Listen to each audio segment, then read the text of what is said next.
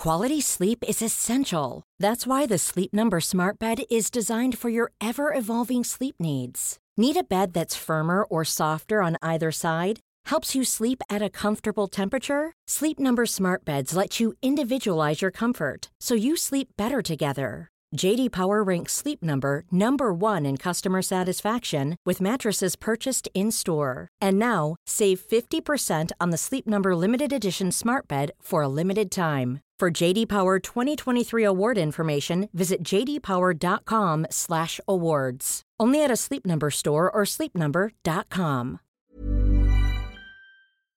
Nous sommes le 8 mars 1976 dans le comté de Montgomery, dans l'État du Maryland.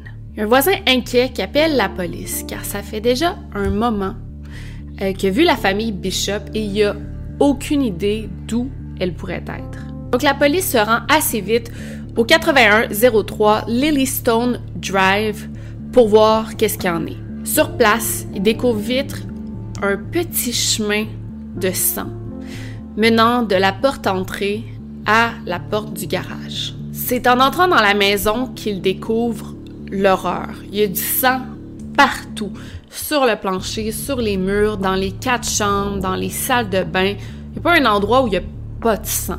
Même les matelas sont imbibés de sang, les draps, les oreillers.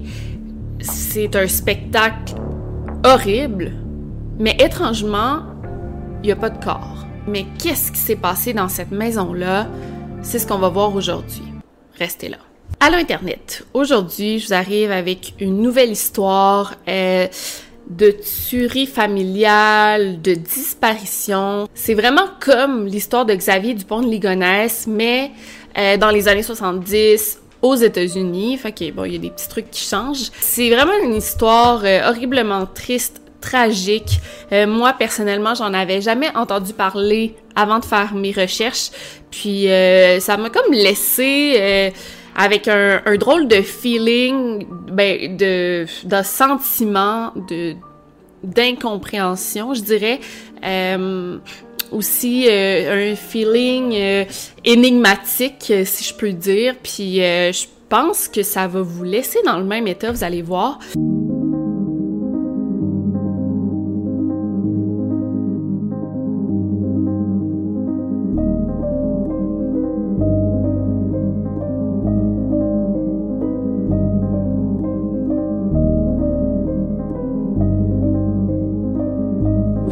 Podcast Over and Out.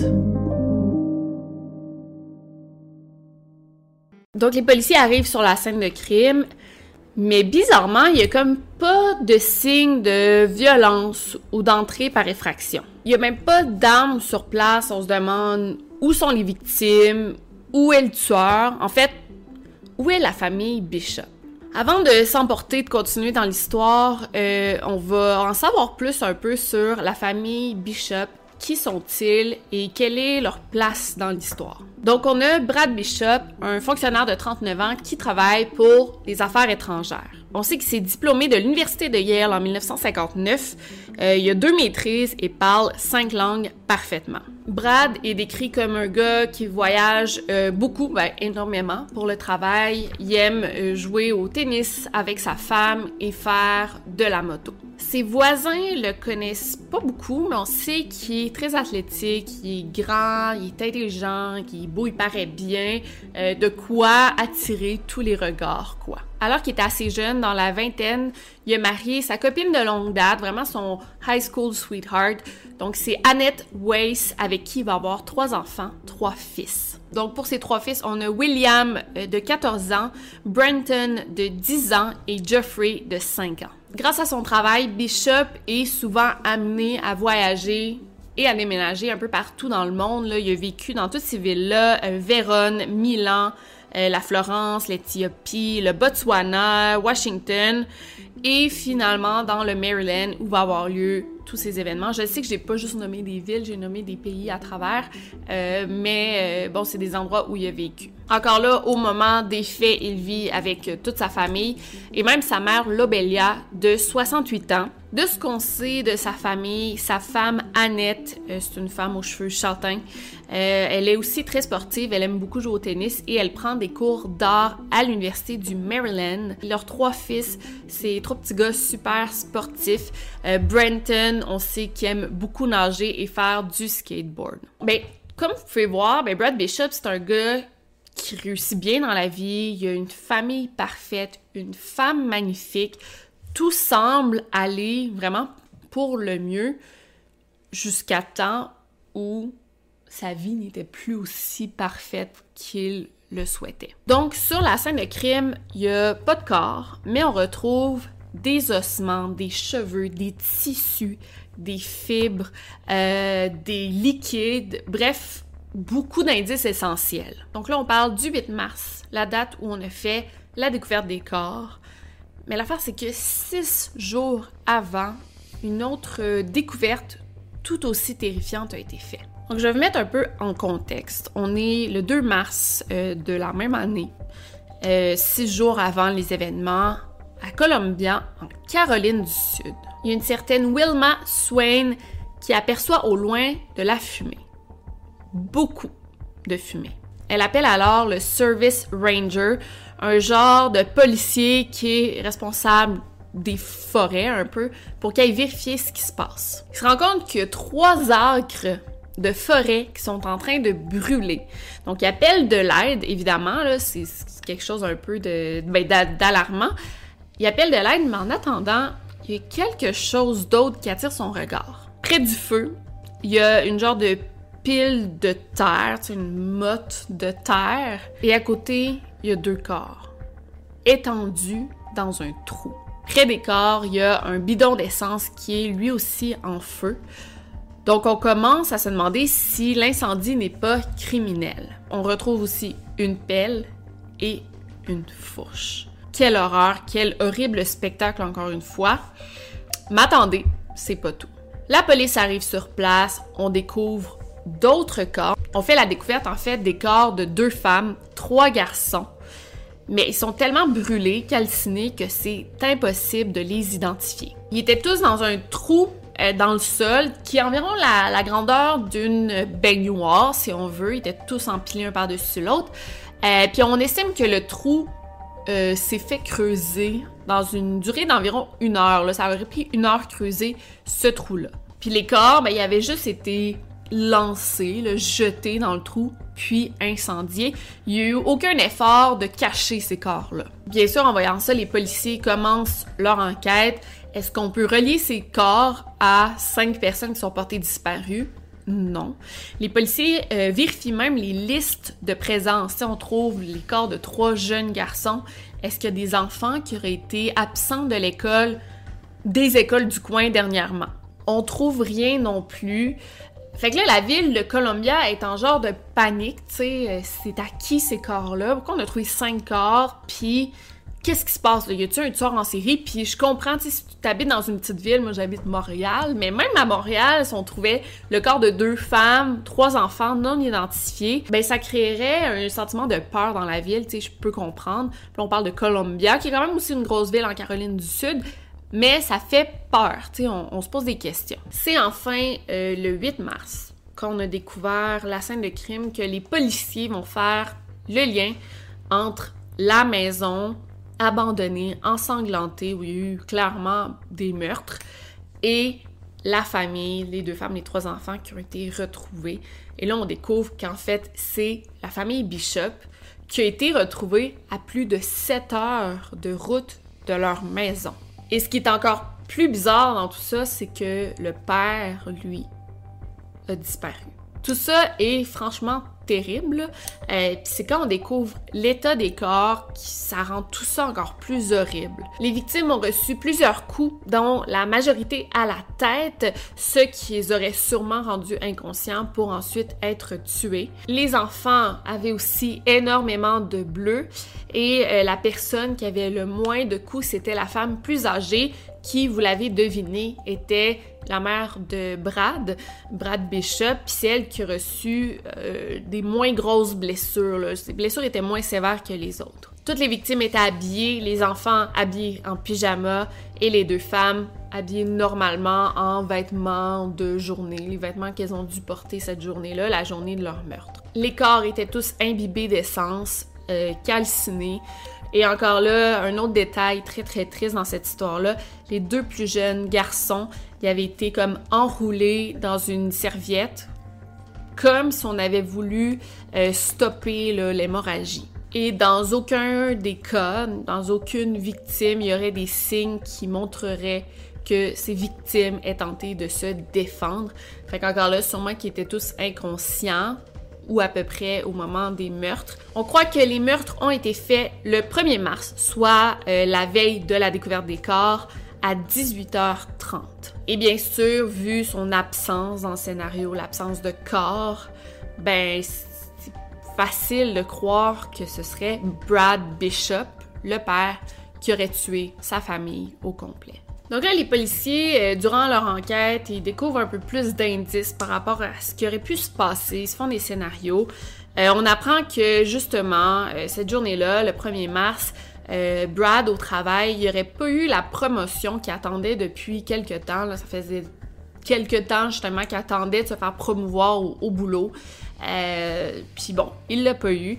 Euh, ça lui a créé un genre de choc parce qu'apparemment qu'il aurait dit à sa secrétaire qu'il finirait sa journée plus tôt parce qu'il se sentait pas bien. Ensuite, euh, selon la police, Brad se serait rendu à la banque où il aurait retiré plusieurs centaines de dollars pour ensuite se rendre au centre commercial pour se procurer un bidon d'essence et un marteau, qui est pas vraiment un marteau, c'est plus comme une grosse masse, une grosse massue.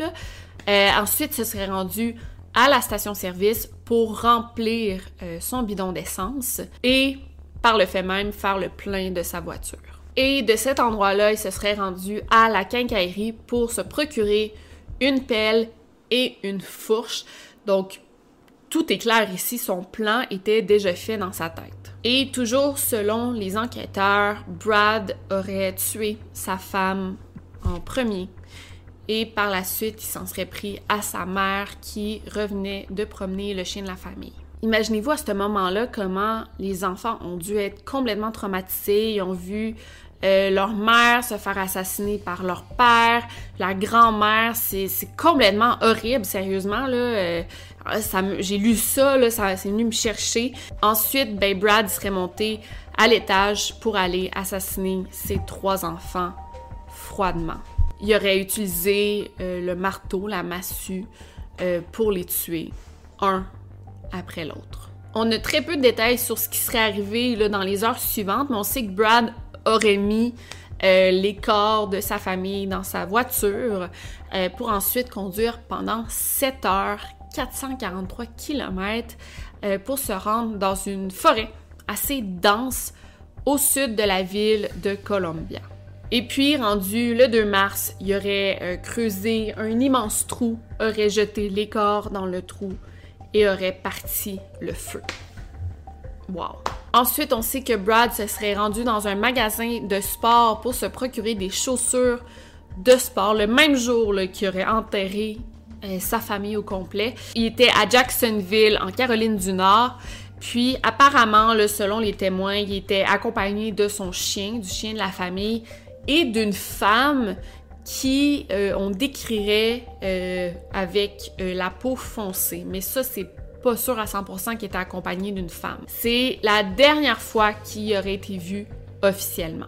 Apparemment que le 3 mars, on n'est pas sûr, mais toujours en Caroline du Nord, il y a une serveuse qui aurait vu entrer Brad Bishop dans son restaurant à minuit. Apparemment qu'il avait l'air assez sous et ivre.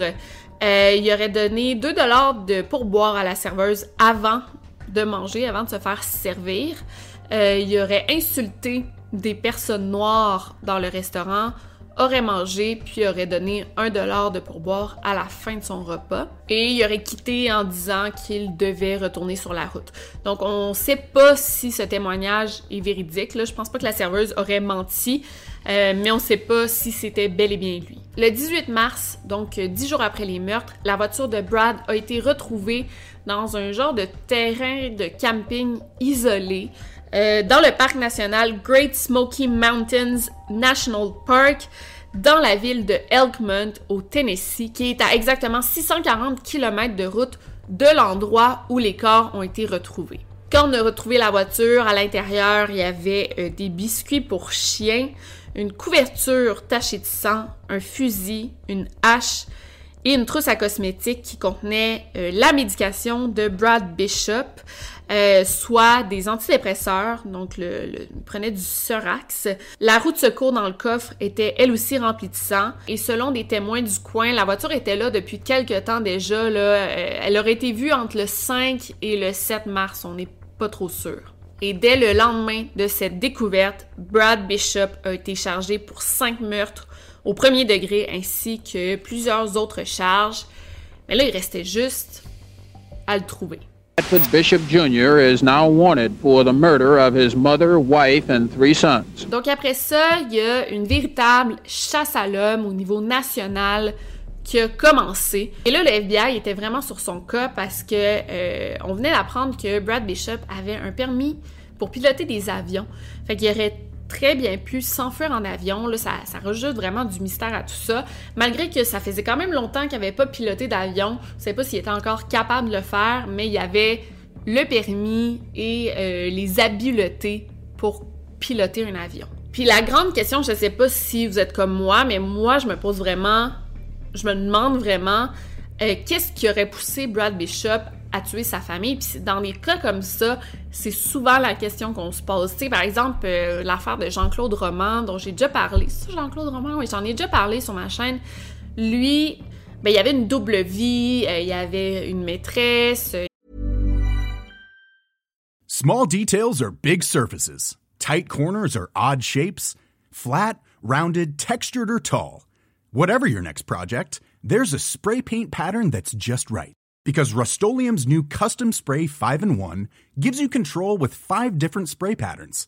So you can tackle nooks, crannies, edges, and curves without worrying about drips, runs, uneven coverage, or anything else. Custom Spray 5 and 1. Only from Rust Quality sleep is essential. That's why the Sleep Number Smart Bed is designed for your ever evolving sleep needs. Need a bed that's firmer or softer on either side? Helps you sleep at a comfortable temperature? Sleep Number smart beds let you individualize your comfort so you sleep better together. JD Power ranks Sleep Number number 1 in customer satisfaction with mattresses purchased in-store. And now, save 50% on the Sleep Number limited edition smart bed for a limited time. For JD Power 2023 award information, visit jdpower.com/awards. Only at a Sleep Number store or sleepnumber.com. Il avait vraiment euh, tout inventé sa vie, là. Fait que, euh, pas que c'est une raison, vraiment pas. Il n'y a jamais de raison pour tuer sa famille en entier. Mais, tu sais, il y avait une motivation un peu pour le faire, là, si je peux m'expliquer comme ça. Mais encore là, il n'y a, jamais de motivation pour faire ça. Mais dans des cas comme ici, ben, c'est vraiment la question à se poser, là. Pourquoi, du jour au lendemain, il a snappé? Qu'est-ce qui s'est passé dans sa tête? Fait qu'on peut se demander mentalement euh, il allait comment? Est-ce qu'il y avait des problèmes dans sa vie? Qu'est-ce qui se passait? Donc, selon le Washington Post, euh, il y a un très bon article sur le sujet.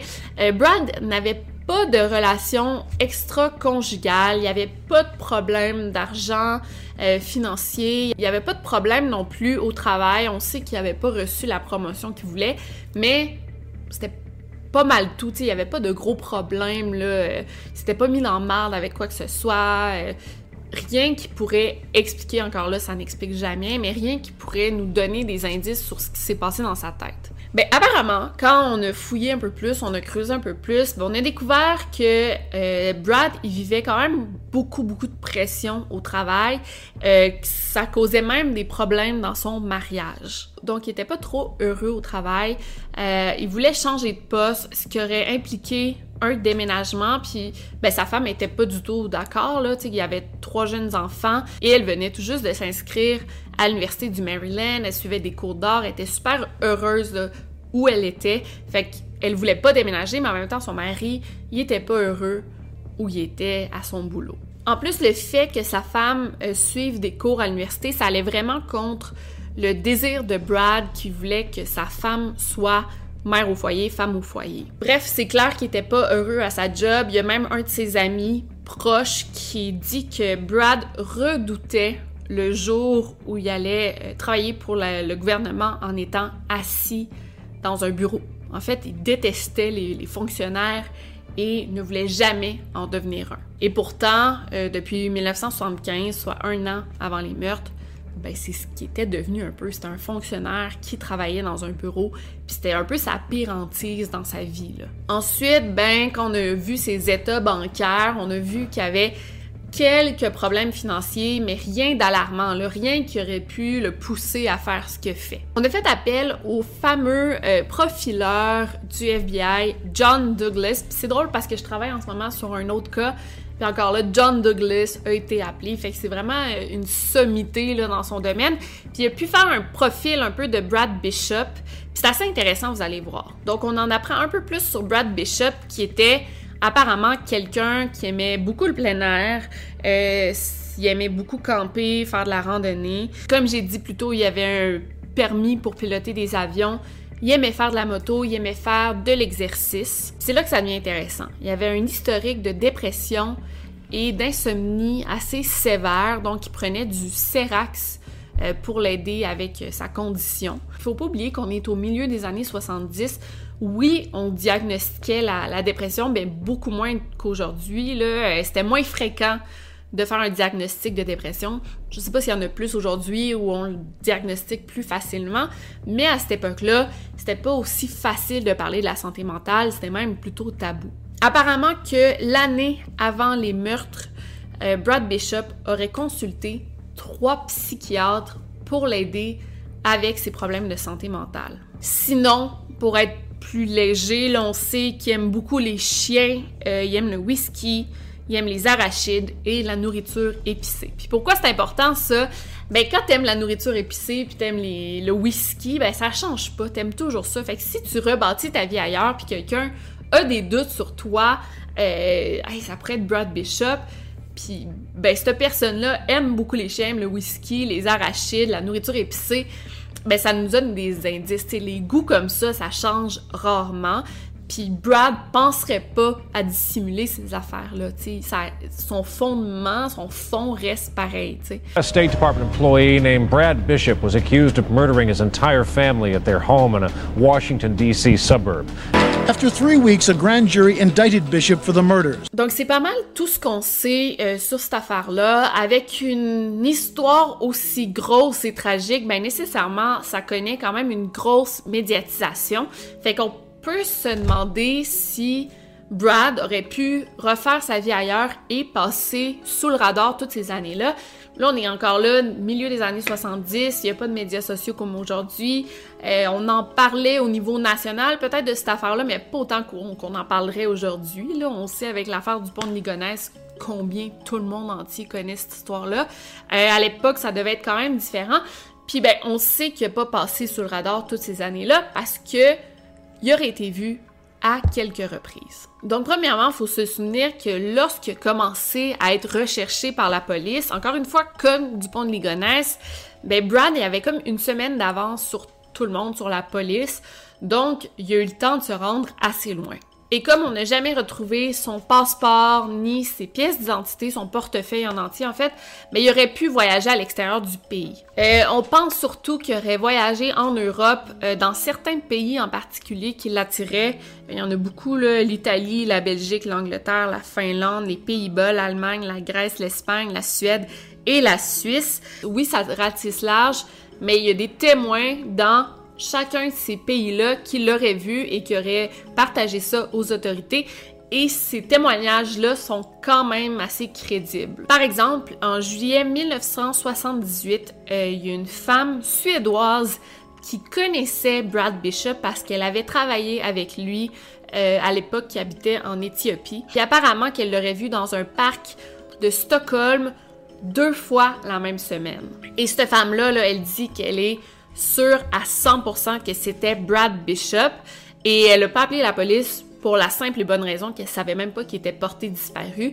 Euh, mais si elle l'avait su, elle aurait appelé la police pour signaler ce qu'elle avait vu. Sinon, Brad y aurait été vu à nouveau en janvier 1979, trois ans après les meurtres. Ça, c'est vraiment intéressant, je trouve. Euh, il y a un ancien collègue qui aurait vu Brad. Encore là, il faut quand même être malchanceux parce que Brad, ben, il travaillait en affaires étrangères, fait qu'il a voyagé partout dans le monde, il y a eu des collègues partout, fait qu'il y a plein de monde qui le connaissent dans le monde. Euh, fait que c'est ça, il était à Sorrento, en Italie.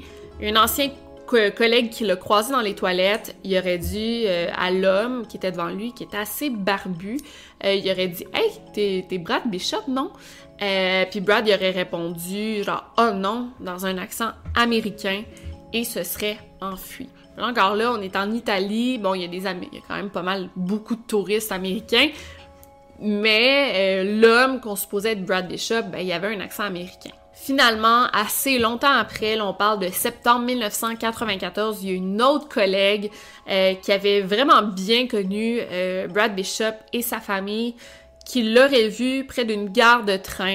Euh, il était vraiment à quelques mètres d'elle. Ils se sont pas parlé, elle a juste vu comme embarquer dans une voiture et s'en aller. Et apparemment qui était euh, très propre et bien arrangé. Et ça, pardon, je l'ai pas dit, euh, cet événement-là, ça se serait passé en Suisse. Et ces témoignages, ben, sont crédibles aux yeux des policiers parce que, bon, il aurait été vu euh, dans plusieurs pays d'Europe, fait que c'est très possible qu'il ait refait sa vie en Europe, mais aussi, c'est tous des anciens collègues de Brad qui l'auraient vu, donc ils l'ont connu, il sait de quoi il avait l'air, c'est pas juste des inconnus qui pensent l'avoir vu, non, non, c'était des gens qui le connaissaient, puis pour que ça soit pris au, sérieux par des policiers, normalement, euh, des témoignages oculaires, là, des témoins oculaires, devrais-je dire, euh, ben, il faut que ce soit des gens qui connaissent la personne disparue, la personne recherchée. En 2014, euh, Brad Bishop a été ajouté à la liste des 10 hommes les plus recherchés euh, par le FBI. C'est fou ça quand même. Là. 2014, puis c'est quand même très longtemps après les événements. Euh, fait qu'il était dans les 10 hommes les plus recherchés. Ensuite, il a été enlevé de la liste, mais à un moment de sa vie, il était presque toute sa vie, était activement recherché par la police. Bref, euh, on a quand même pas mal d'indices euh, sur l'endroit où il pourrait être. En 2010, je sais que les policiers enquêtaient euh, dans des pays comme la Suisse, l'Italie, ou même ailleurs en, Europe, ou peut-être même qu'il serait revenu aux États-Unis. il aurait changé de passeport, tu sais, ça c'est un peu plus touché, mais on sait pas. Toujours euh, selon les autorités, on croit que Brad aurait pu travailler comme professeur. Ça, c'est assez étonnant, mais il faut qu'il gagne sa vie. Là. Il, n'est pas millionnaire éternellement. Puis en fait, il n'était pas millionnaire même au moment de sa disparition. Fait qu'il pourrait être prof ou euh, plongé dans des affaires criminelles. Ça, c'est selon les enquêteurs. Et quand j'ai dit que c'est possible qu'il vivait aux, États-Unis, les, les les enquêteurs, les policiers croient euh, que c'est vraiment une possibilité qu'il ait juste refait sa vie aux États-Unis sans nécessairement se cacher parce qu'à travers les années, il aurait, il aurait vieilli, il aurait changé quand même d'apparence. Fait que sans nécessairement se cacher, mais en faisant bien attention de jamais se faire arrêter parce que là, s'il s'était fait arrêter euh, sur la route ou bon, euh, on aurait pris ses empreintes digitales, puis automatiquement, on l'aurait retrouvé. Fait qu'il aurait bien pu vivre sous le radar toute sa vie euh, sans jamais se faire interpeller par la police. En 2010, on a appris une affaire assez weird, un nouvel indice sur Bishop qui est vraiment étrange, là. Écoutez ça. Donc, apparemment, qu'avant les meurtres, Brad correspondait avec un prisonnier euh, dans la ville de Marion, en Illinois, donc Albert Kenneth Bankston, qui faisait des vols de banque. On n'a aucune idée de comment ces deux hommes-là se seraient connus.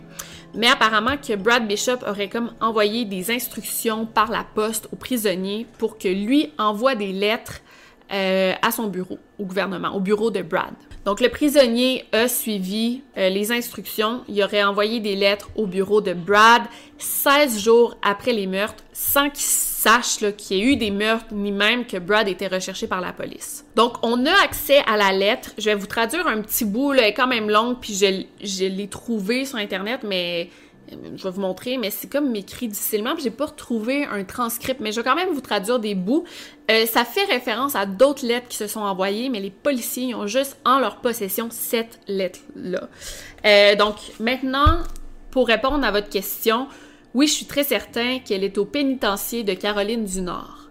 Quand je vous ai écrit en février la lettre numéro 5, je vous ai expliqué qu'elle était là et que David Paul Allen connaissait ce Sony à Atlanta. Je suis sûre qu'il est une personne expérimentée et qui sait tout à propos de Cresswell. Cresswell qui est d'ailleurs près de l'endroit où les corps ont été retrouvés. Quand on a la découverte de cette lettre-là, euh, les policiers ont, vraiment fait une grosse enquête. Par exemple, ils ont euh, interviewé toutes les femmes euh, qui seraient sorties du pénitencier pour femmes en Caroline du Nord.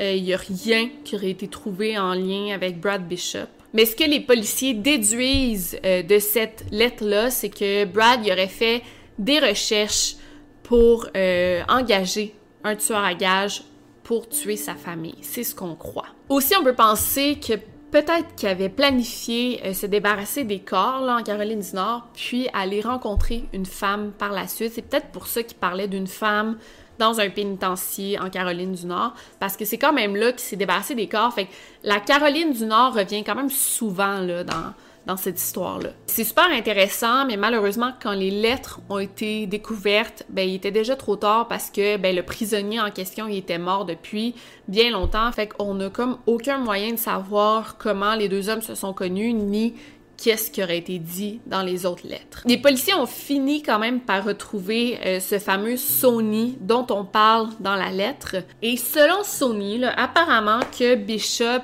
euh, y aurait trouvé un passeport, un faux passeport pour Bankston, le prisonnier avec qui, il correspondait.